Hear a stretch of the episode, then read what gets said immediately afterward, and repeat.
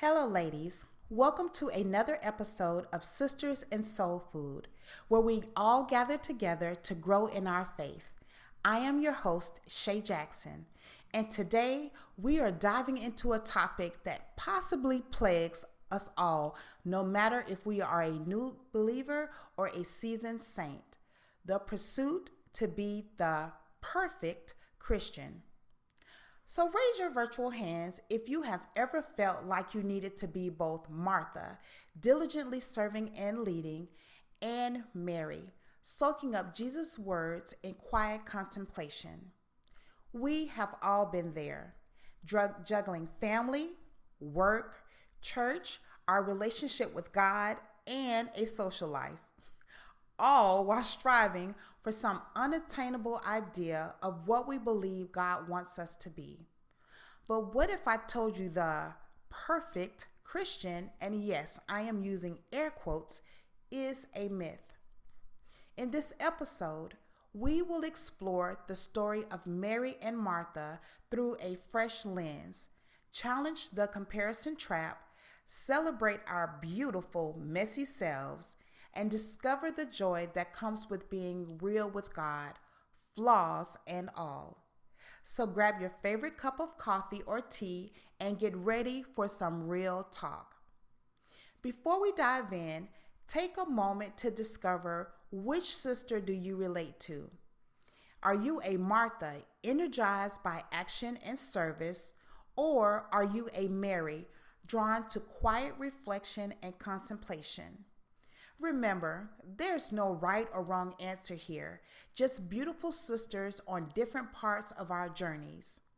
Now, are you ready to debunk the myth of the perfect Christian Christian with me? Let's dive in. Let's be honest. Who has ever felt like they needed to be perfect or even better, they believe that that is what God expected? I definitely have, striving to tick off all the boxes.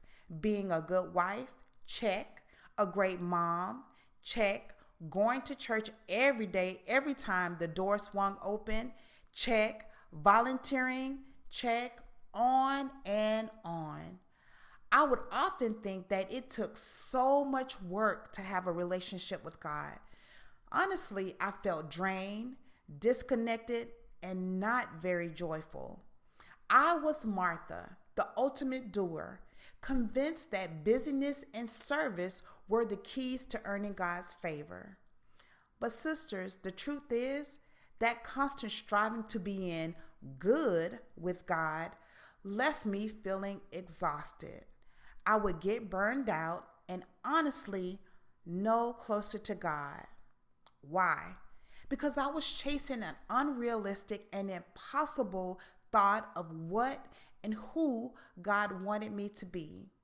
Ladies, the truth is that God doesn't want robots. And more importantly, He doesn't call us to be perfect. He wants a real relationship with us. We are His daughters. God calls us to be authentic and real with Him, flaws and all. Again, God wants a relationship with us, not a performance. And honestly, that pre- pressure to be perfect isn't just bad for our spiritual health, it can wreak havoc on our mental and emotional well being as well.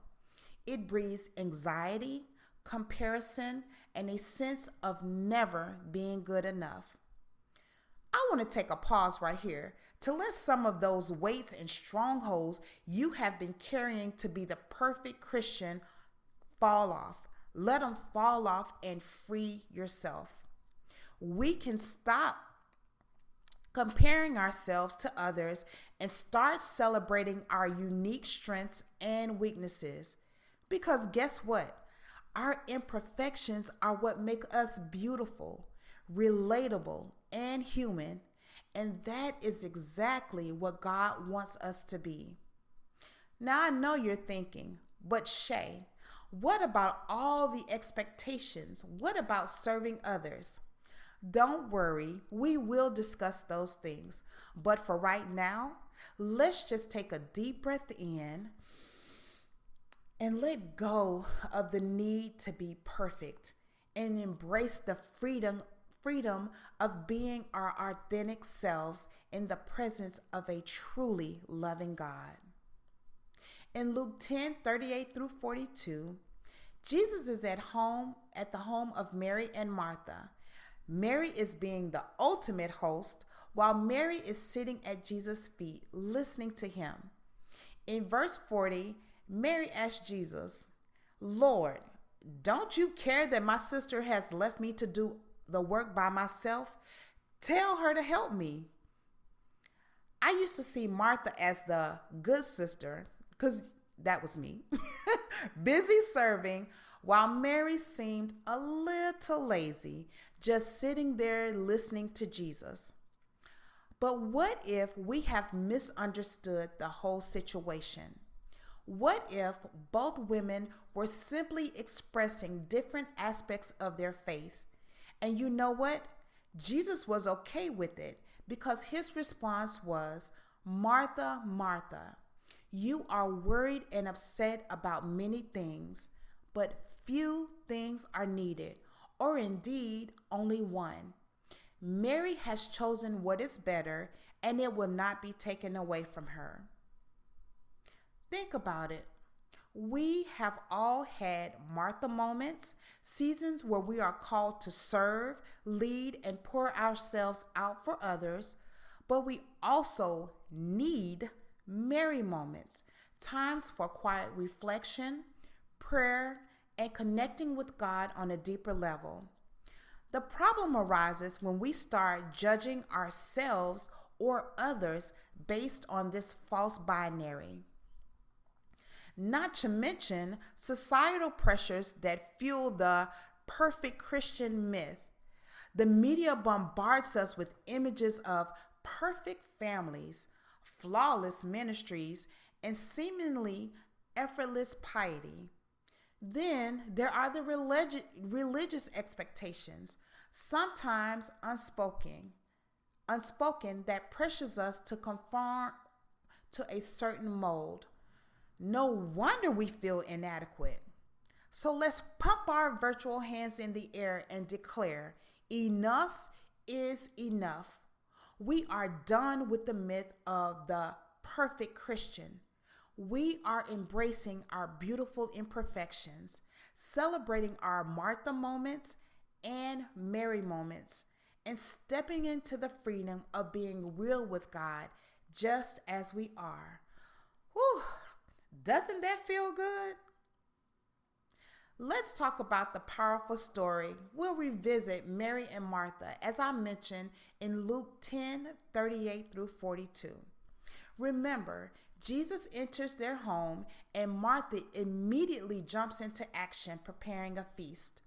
Meanwhile, Mary sits at his feet, soaking up every word.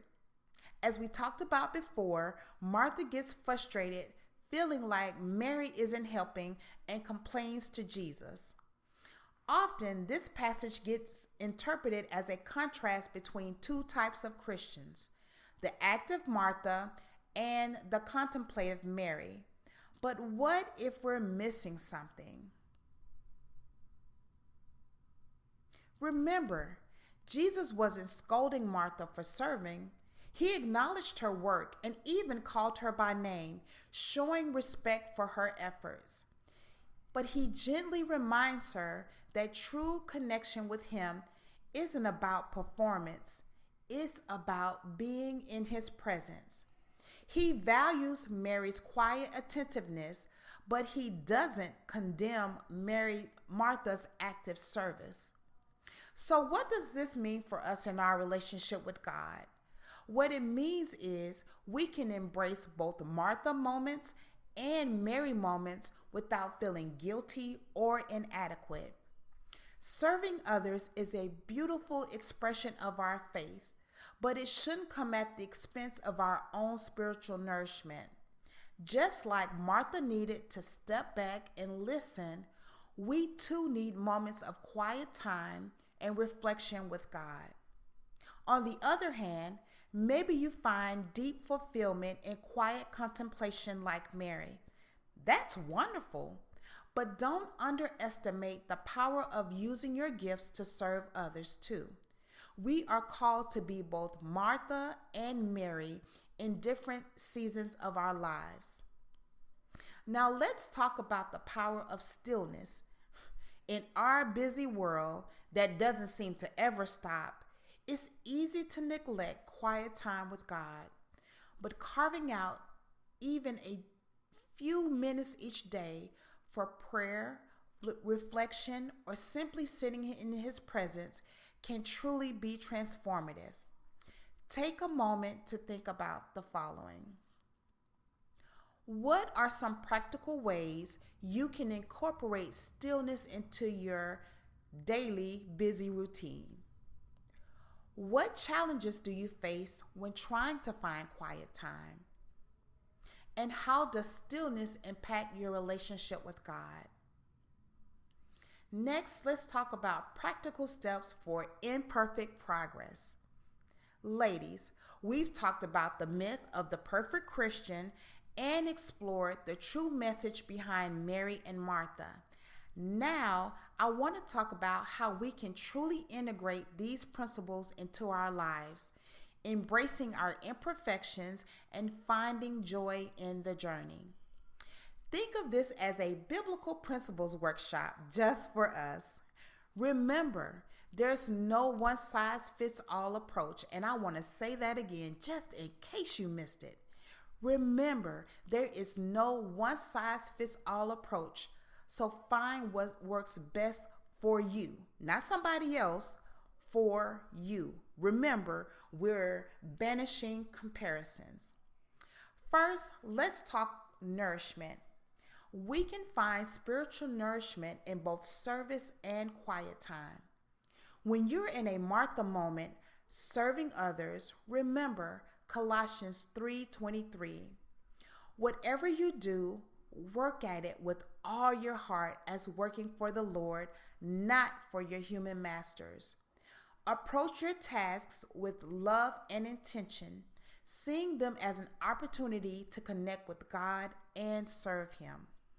And when you're in a Mary moment seeking quiet time, turn to Philippians 4 6 through 7. Don't be anxious about anything, but in everything, by prayer and supplication with thanksgiving, let your requests be known to God, and the peace of God, which surpasses all understanding, will guard your hearts and your minds in Christ Jesus. Let this be your guide as you cultivate stillness and find peace in God's presence. Next, let's tackle guilt and comparison. Remembers, remember Romans 8 1 reminds us there is therefore now no condemnation for those who are in Christ Jesus. Sisters, you are loved and accepted by God imperfections and all. I want to repeat that one again, too. Sisters, you are loved and accepted by God with all your imperfections. Release the guilt of not being perfect and embrace the journey of growth. Instead of comparing yourselves to others, celebrate your unique strengths and gifts. Here are some practical tools. Start small. Don't overwhelm yourself. Begin with just five minutes of quiet time or volunteering once a month. Schedule it in. Treat your Martha moments and Mary moments like important appointments. Block them out in your calendar and stick to them. Next, find an accountability partner. Share your goals with a trusted friend or join a faith based group for support and encouragement. Lastly, remember your why. Focus on the joy of serving God and connecting with Him, not on achieving perfection. Let's end with a powerful, empowering call to action. Sisters, let's rewrite the narrative. Let's ditch the pressure to be perfect and embrace our beautiful, messy selves on this incredible faith journey. Celebrate your Martha moments and your Mary moments with equal enthusiasm. Use your unique gifts to serve others and nourish your souls in quiet contemplation. Remember, God does not ask us to be perfect. All He wants is our hearts to trust Him. So be real, be authentic, and experience the joy of being imperfectly perfect daughters of God. Go forth, sisters, and share your light with the world. Before we close, I want to take a moment to pray. Dear Heavenly Father, Dad, we thank you for your unconditional love and grace. Help us to release the pressure of perfection and embrace our imperfections as part of your beautiful design. Guide us as we seek balance in our lives, finding joy in both service and quiet time with you. May we experience the freedom and fulfillment that comes from being real with you, just as we are. In Jesus' name, amen. And that's a wrap, ladies. Again, I am Che' Jackson, and thank you for joining Sisters in Soul Food, where we dish up wisdom and encouragement, one Bible verse at a time. Remember, you are not alone on this on this journey. We are all in this together, growing, learning, and embracing our perfectly imperfect selves. Keep shining your light. Keep sharing your gifts and keep growing closer to God each and every day. Until next time, stay blessed, stay beautiful, and stay connected. Now, if you're feeling a little lighter after this soul food fix, tell your sisters and your friends, anyone you know who needs a dose of hope and faith. Share this episode on your social media Spread the word about Sisters in Soul Food, and let's create a whole community of women walking this faith journey together. Lastly, mark your calendars.